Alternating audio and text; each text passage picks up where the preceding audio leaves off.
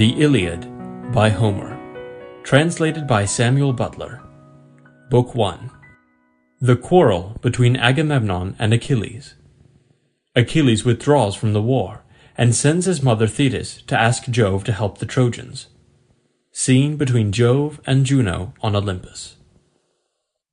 Sing, O goddess, the anger of Achilles, son of Peleus, that brought countless ills upon the Achaeans. Many a brave soul did it send hurrying down to Hades, and many a hero did it yield a prey to dogs and vultures, for so were the counsels of Jove fulfilled from the day on which the son of Atreus, king of men, and great Achilles first fell out with one another. And which of the gods was it that set them on to quarrel? It was the son of Jove and Leto, for he was angry with the king, and sent a pestilence upon the hosts to plague the people, because the son of Atreus had dishonored Chryses his priest. Now Chryses had come to the ships of the Achaeans to free his daughter, and had brought with him a great ransom. Moreover he bore in his hand the sceptre of Apollo, wreathed with a suppliant's wreath. And he besought the Achaeans, but most of all the two sons of Atreus, who were their chiefs. Sons of Atreus, he cried, and all other Achaeans, may the gods who dwell in Olympus grant you to sack the city of Priam, and to reach your homes in safety, but free my daughter, and accept a ransom for her, in reverence to Apollo, son of Jove.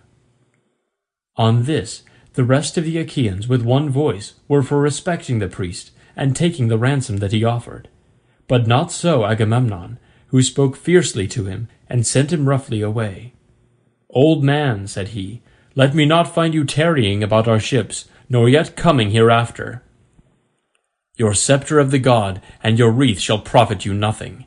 I will not free her. She shall grow old in my house at Argos, far from her own home, busying herself with her loom and visiting my couch. So go, and do not provoke me, or it shall be the worse for you. The old man feared him and obeyed. Not a word he spoke, but went by the shore of the sounding sea, and prayed apart to King Apollo, whom lovely Leto had borne. Hear me, he cried, O god of the silver bow, that protectest Chryse and holy Cilla, and rulest Tenedos with thy might.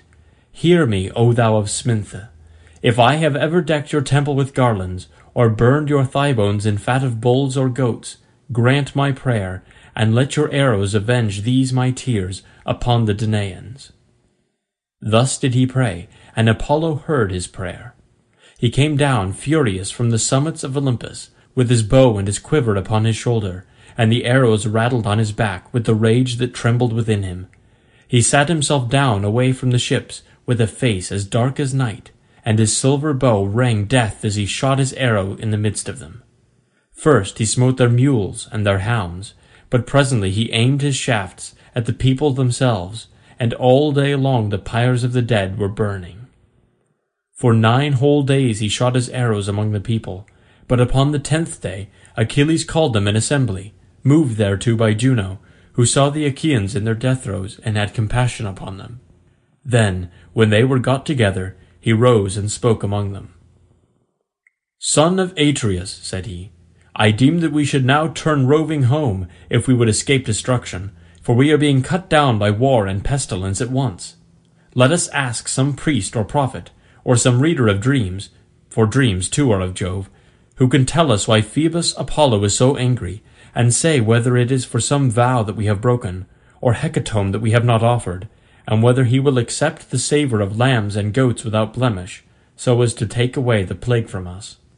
With these words he sat down, and Calchas, son of Thestor, wisest of augurs, who knew things past, present, and to come, rose to speak. He it was who had guided the Achaeans with their fleet to Ilius, through the prophesyings of which Phoebus Apollo had inspired him. With all sincerity and good will he addressed them thus. Achilles, loved of heaven, you bid me tell you about the anger of King Apollo. I will therefore do so, but consider first and swear that you will stand by me heartily in word and deed, for I know that I shall offend one who rules the Argives with might, to whom all the Achaeans are in subjection. A plain man cannot stand against the anger of a king, who if he swallow his displeasure now, will yet nurse revenge till he has wreaked it. Consider, therefore, whether or no you will protect me. And Achilles answered, Fear not, but speak as it is borne upon you from heaven. For by Apollo, Calchas, to whom you pray, and whose oracles you reveal to us, not a Danaan at our ships shall lay his hand upon you, while I yet live to look upon the face of the earth. No, not though you name Agamemnon himself, who is by far the foremost of the Achaeans. Thereon the seer spoke boldly. The god, he said, is angry neither about vow nor hecatomb, but for his priest's sake, whom Agamemnon has dishonoured, in that he would not free his daughter, nor take a ransom for her. Therefore he has sent these evils upon us, and will yet send others. He will not deliver the Danaans from this pestilence till Agamemnon has restored the girl without fee or ransom to her father, and has sent a holy hecatomb to Chryse. Thus we may perhaps appease him. With these words he sat down, and Agamemnon rose in anger. His heart was black with rage, and his eyes flashed fire as he scowled on Calchas and said, Seer of evil, you never yet prophesied smooth things concerning me, but have ever loved to foretell that which was evil. You have brought me neither comfort nor performance, and now you come seeing among the Danaans, and saying that Apollo has plagued us because I would not take a ransom for this girl, the daughter of Chryses. I have set my heart on keeping her in my own house, for I love her better even than my own wife Clytemnestra, whose peer she is alike in form and feature, in understanding and accomplishments. Still, I will give her up if I must, for I would have the people live, not die. But you must find me a prize instead, or I alone among the Argives shall be without one. This is not well, for you behold, all of you, that my prize is to go elsewhither. And Achilles answered, Most noble son of Atreus, covetous beyond all mankind, how shall the Achaeans find you another prize? We have no common store from which to take one. Those we took from the cities have been awarded. We cannot disallow the awards that have been made already. Give this girl, therefore, to the god, and if ever Jove grants us to sack the city of Troy, we will requite you three and fourfold. Then Agamemnon said, Achilles, valiant though you be, you shall not thus outwit me. You shall not overreach, and you shall not persuade me.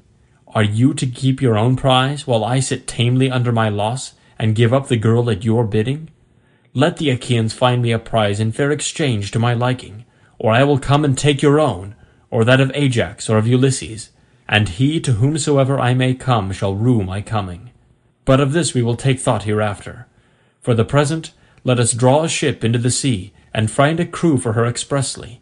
Let us put a hecatomb on board, and let us send Chryseis also. Further, let some chief man among us be in command, either Ajax, or Idomeneus, or yourself, son of Peleus, mighty warrior that you are, that we may offer sacrifice and appease the anger of the god. Achilles scowled at him and answered, You are steeped in insolence and lust of gain. With what heart can any of the Achaeans do your bidding, either on foray or in open fighting? I came not warring here for any ill the Trojans had done me. I had no quarrel with them. They have not raided my cattle nor my horses, nor cut down my harvests on the rich plains of Phthia. For between me and them there is a great space, both mountain and sounding sea. We have followed you, Sir Insolence, for your pleasure, not ours, to gain satisfaction from the Trojans for your shameless self and for Menelaus.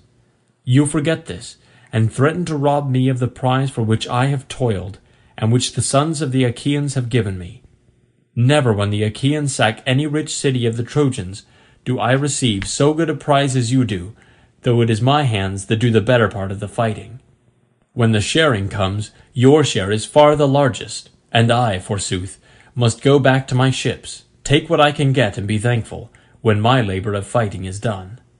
Now, therefore, I shall go back to Phthia. It will be much better for me to return home with my ships, for I will not stay here dishonoured, to gather gold and substance for you. And Agamemnon answered, Fly if you will, I shall make you no prayers to stay you. I have others here who will do me honour, and above all Jove, the Lord of counsel. There is no king here so hateful to me as you are, for you are ever quarrelsome and ill-affected. What though you be brave? Was it not heaven that made you so? Go home then, with your ships and comrades, to lord it over the Myrmidons. I care neither for you nor for your anger, and thus will I do. Since Phoebus Apollo is taking Chryseis from me, I shall send her with my ship and my followers, but I shall come to your tent, and take your own prize, Briseis, that you may learn how much stronger I am than you are, and that another may fear to set himself up as equal or comparable with me. The son of Peleus was furious, and his heart within his shaggy breast was divided whether to draw his sword, push the others aside, and kill the son of Atreus, or to restrain himself and check his anger. While he was thus in two minds, and was drawing his mighty sword from its scabbard, Minerva came down from heaven, for Juno had sent her in the love she bore to them both, and seized the son of Peleus by his yellow hair, visible to him alone, for of the others no man could see her. Achilles turned in amaze, and by the fire that flashed from her eyes at once knew that she was Minerva. Why are you here, said he, daughter of aegis bearing Jove, to see the pride of Agamemnon, son of Atreus? Let me tell you, and it shall surely be, he shall pay for this insolence with his life. And Minerva said, I come from heaven, if you will hear me, to bid you stay your anger. Juno has sent me, who cares for both of you alike. Cease then this brawling, and do not draw your sword.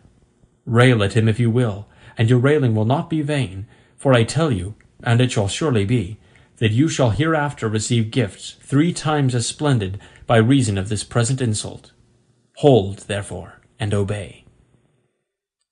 Goddess, answered Achilles, however angry a man may be, he must do as you two command him. This will be best, for the gods ever hear the prayers of him who has obeyed them. He stayed his hand on the silver hilt of his sword, and thrust it back into the scabbard as Minerva bade him. Then she went back to Olympus among the other gods, and to the house of aegis bearing Jove. But the son of Peleus again began railing at the son of Atreus, for he was still in a rage. Wine bibber, he cried, with the face of a dog and the heart of a hind, you never dare to go out with the host in fight, nor yet with our chosen men in ambuscade. You shun this as you do death itself. You had rather go round and rob his prizes from any man who contradicts you. You devour your people, for you are king over a feeble folk. Otherwise, son of Atreus, henceforward you would insult no man. Therefore I say, and swear it with a great oath, Nay, by this my sceptre which shall sprout neither leaf nor shoot, nor bud anew from the day on which it left its parent stem upon the mountains, for the axe stripped it of leaf and bark, and now the sons of the Achaeans bear it as judges and guardians of the decrees of heaven. So surely and solemnly do I swear that hereafter they shall look fondly for Achilles and shall not find him. In the day of your distress, when your men fall dying by the murderous hand of Hector, you shall not know how to help them, and shall rend your heart with rage for the hour when you offered insult to the bravest of the Achaeans. With this, the son of Peleus dashed his gold-bestudded sceptre on the ground and took his seat, while the son of Atreus was beginning fiercely from his place upon the other side. Then up rose smooth-tongued Nestor, the facile speaker of the Pylians, and the words fell from his lips sweeter than honey. Two generations of men, born and bred in Pylos, had passed away under his rule, and he was now reigning over the third. With all sincerity and goodwill, therefore, he addressed them thus. Of a truth, he said, a great sorrow has befallen the Achaean land. Surely Priam with his sons would rejoice, and the Trojans be glad at heart if they could hear this quarrel between you two, who are so excellent in fight and counsel. I am older than either of you, therefore be guided by me. Moreover, I have been the familiar friend of men even greater than you are, and they did not disregard my counsels. Never again can I behold such men as Pirithous and Dryas, shepherd of his people, or as Caeneus, Exadius, godlike Polyphemus, and Theseus son of Aegeus, peer of the immortals. These were the mightiest men ever born upon this earth. Mightiest were they, and when they fought the fiercest tribes of mountain savages, they utterly overthrew them. I came from distant Pylos, and went about among them, for they would have me come, and I fought as was in me to do. Not a man now living could withstand them, but they heard my words, and were persuaded by them. So be it also with yourselves, for this is the more excellent way. Therefore, Agamemnon, though you be strong, take not this girl away, for the sons of the Achaeans have already given her to Achilles. And you, Achilles, strive not further with the king, for no man who by the grace of Jove wields a sceptre has like honour with Agamemnon.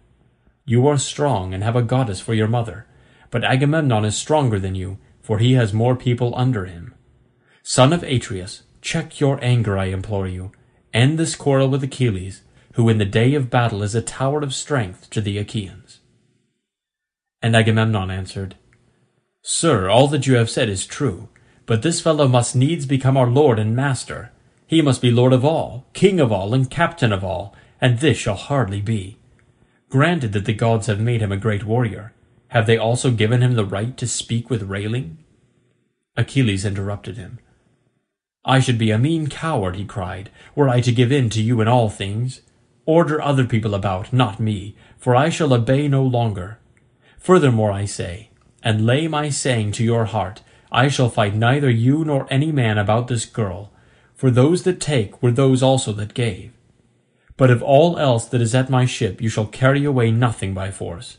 Try that others may see. If you do, my spear shall be reddened with your blood. When they had quarrelled thus angrily, they rose and broke up the assembly at the ships of the Achaeans. The son of Peleus went back to his tents and ships with the son of Menoetius and his company, while Agamemnon drew a vessel into the water and chose a crew of twenty oarsmen. He escorted Chryseis on board and sent moreover a hecatomb for the god, and Ulysses went as captain. These, then, went on board and sailed their ways over the sea. But the son of Atreus bade the people purify themselves. So they purified themselves and cast their filth into the sea. Then they offered hecatombs of bulls and goats without blemish on the seashore, and the smoke with the savour of their sacrifice rose curling up towards heaven. Thus did they busy themselves through the host. But Agamemnon did not forget the threat that he had made Achilles, and called his trusty messengers and squires Talthybius and Eurybates. Go, said he, to the tent of Achilles, son of Peleus. Take Briseis by the hand and bring her hither. If he will not give her, I shall come with others and take her, which will press him harder. He charged them straightly further and dismissed them, whereon they went their way sorrowfully by the seaside, till they came to the tents and ships of the Myrmidons. They found Achilles sitting by his tent and his ships, and ill pleased he was when he beheld them. They stood fearfully and reverently before him, and never a word did they speak, but he knew them and said, Welcome, heralds, messengers of gods and men. Draw near. My quarrel is not with you, but with Agamemnon, who has sent you for the girl Briseis. Therefore, Patroclus, bring her and give her to them, but let them be witnesses by the blessed gods, by mortal men and by the fierceness of Agamemnon's anger, that if ever again there be need of me to save the people from ruin, they shall seek and they shall not find. Agamemnon is mad with rage, and knows not how to look before and after that the Achaeans may fight by their ships in safety. Patroclus did as his dear comrade had bidden him. He brought Briseis from the tent, and gave her over to the heralds, who took her with them to the ships of the Achaeans, and the woman was loth to go. Then Achilles went all alone by the side of the hoar sea, weeping and looking out upon the boundless waste of waters. He raised his hands in prayer to his immortal mother, Mother, he cried, you bore me doomed to live but for a little season. Surely Jove, who thunders from Olympus, might have made that little glorious. It is not so. Agamemnon, son of Atreus, has done me dishonour, and has robbed me of my prize by force. As he spoke he wept aloud, and his mother heard him where she was sitting in the depths of the sea, hard by the old man her father. Forthwith she rose as it were a grey mist out of the waves, sat down before him as he stood weeping, caressed him with her hand, and said, My son, why are you weeping? What is it that grieves you? Keep it not from me, but tell me, that we may know it together. Achilles drew a deep sigh and said, You know it. Why tell you what you know well already? We went to Thebe, the strong city of Eetion, sacked it, and brought hither the spoil. The sons of the Achaeans shared it duly among themselves, and chose lovely Chryseis as the meed of Agamemnon. But Chryses, priest of Apollo, came to the ships of the Achaeans to free his daughter, and brought with him a great ransom. Moreover, he bore in his hand the sceptre of Apollo, wreathed with a suppliant's wreath, and he besought the Achaeans, but most of all the two sons of Atreus, who were their chiefs. On this, the rest of the Achaeans, with one voice, were for respecting the priest and taking the ransom that he offered. But not so Agamemnon, who spoke fiercely to him and sent him roughly away. So he went back in anger, and Apollo, who loved him dearly, heard his prayer. Then the gods sent a deadly dart upon the Argives, and the people died thick on one another, for the arrows went every whither among the wide host of the Achaeans. At last a seer, in the fullness of his knowledge, declared to us the oracles of Apollo, and I was myself first to say that we should appease him. Whereon the son of Atreus rose in anger, and threatened that which he has since done. The Achaeans are now taking the girl in a ship to Chryse, and sending gifts of sacrifice to the god. But the heralds have just taken from my tent the daughter of Briseus, whom the Achaeans had awarded to myself. Help your brave son, therefore, if you are able. Go to Olympus, and if you have ever done him service in word or deed, implore the aid of Jove. Ofttimes in my father's house have I heard you glory in that you alone of the immortals saved the son of Saturn from ruin, when the others, with Juno, Neptune, and Pallas, Minerva, would have put him in bonds. It was you, goddess, who delivered him by calling to Olympus the hundred-handed monster whom gods call Briareus, but men Aegaeon, for he is stronger even than his father. When therefore he took his seat all glorious beside the son of Saturn, the other gods were afraid and did not bind him. Go then to him, remind him of all this, clasp his knees and bid him give succour to the Trojans. Let the Achaeans be hemmed in at the sterns of their ships, and perish on the seashore, that they may reap what joy they may of their king, and that Agamemnon may rue his blindness in offering insult to the foremost of the Achaeans. Thetis wept and answered, My son, woe is me that I should have borne or suckled you. Would indeed that you had lived your span free from all sorrow at your ships, for it is all too brief. Alas, that you should be at once short of life and long of sorrow above your peers. Woe, therefore, was the hour in which I bore you. Nevertheless, I will go to the snowy heights of Olympus, and tell this tale to Jove, if he will hear our prayer. Meanwhile, stay where you are with your ships. Nurse your anger against the Achaeans, and hold aloof from fight. For Jove went yesterday to Oceanus, to a feast among the Ethiopians, and the other gods went with him.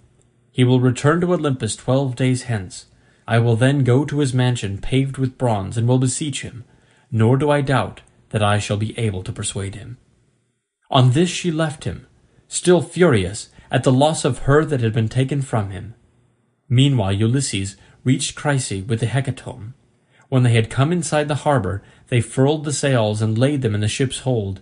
They slackened the forestays, lowered the mast into its place, and rowed the ship to the place where they would have her lie.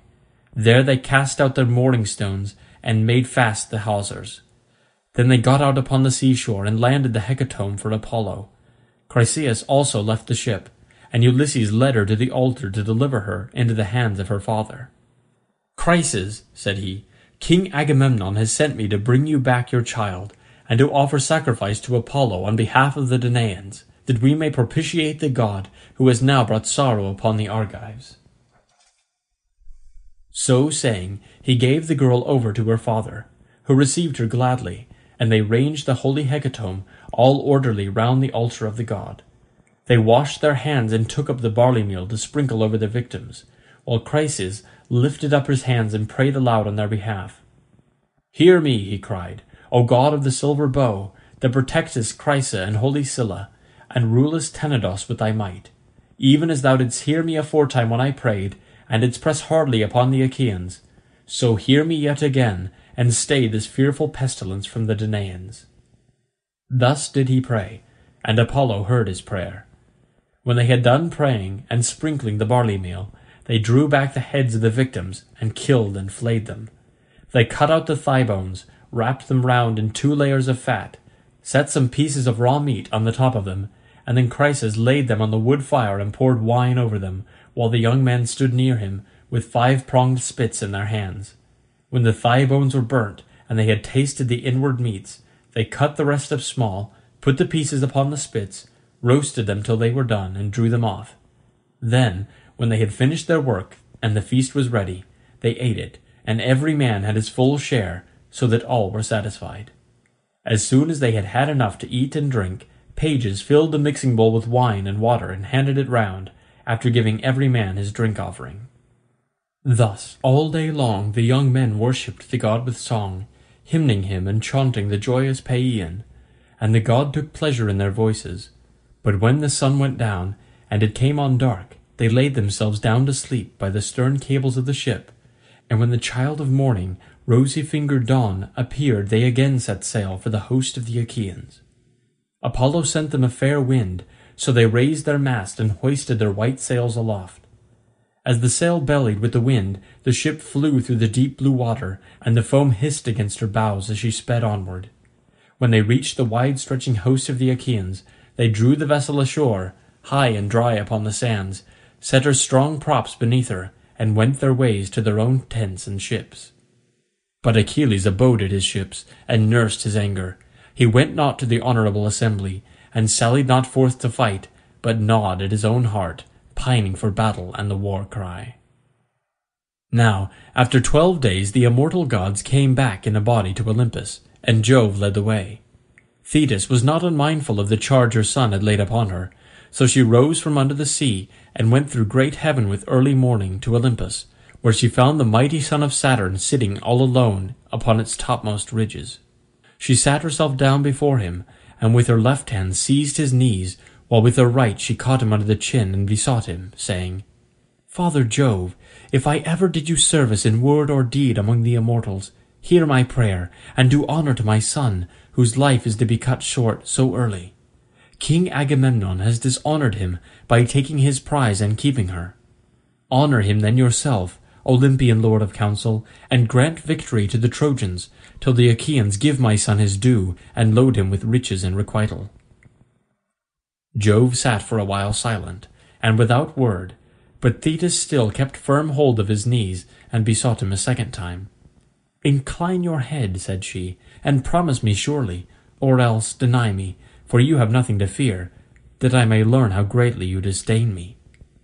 At this Jove was much troubled and answered, I shall have trouble if you set me quarrelling with Juno, for she will provoke me with her taunting speeches. Even now she is always railing at me before the other gods and accusing me of giving aid to the Trojans. Go back now, lest she should find out.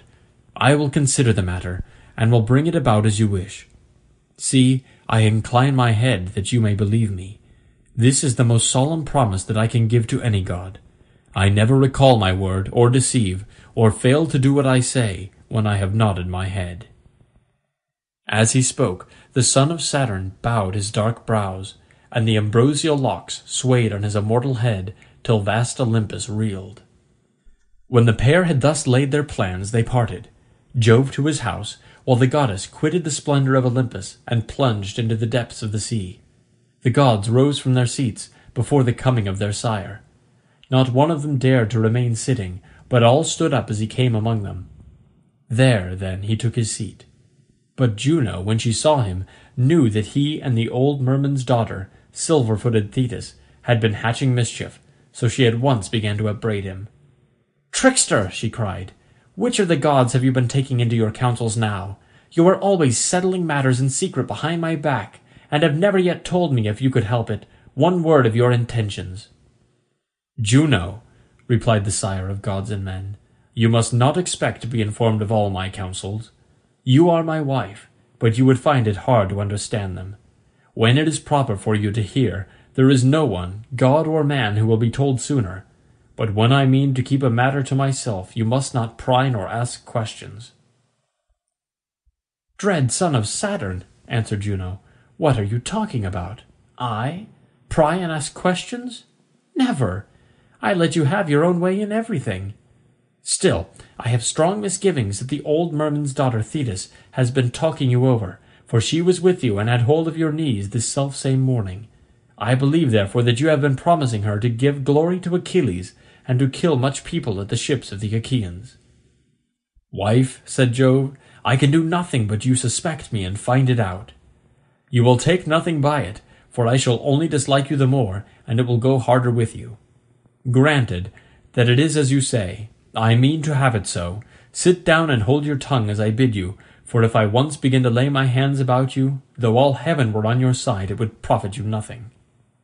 On this Juno was frightened, so she curbed her stubborn will and sat down in silence. But the heavenly beings were disquieted throughout the house of Jove, till the cunning workman Vulcan began to try and pacify his mother Juno. It will be intolerable, said he, if you two fall to wrangling and setting heaven in an uproar about a pack of mortals. If such ill counsels are to prevail, we shall have no pleasure at our banquet. Let me then advise my mother, and she must herself know that it will be better, to make friends with my dear father Jove, lest he again scold her and disturb our feast. If the Olympian thunderer wants to hurl us all from our seats, he can do so, for he is far the strongest. So give him fair words, and he then will soon be in a good humour with us. As he spoke, he took a double cup of nectar, and placed it in his mother's hand. Cheer up, my dear mother, said he, and make the best of it. I love you dearly, and should be very sorry to see you get a thrashing. However grieved I might be, I could not help, for there is no standing against Jove. Once before when I was trying to help you, he caught me by the foot and flung me from the heavenly threshold. All day long from morn till eve was I falling, till at sunset I came to ground in the island of Lemnos, and there I lay, with very little life left in me, till the Sintians came and tended me. Juno smiled at this, and as she smiled she took the cup from her son's hands.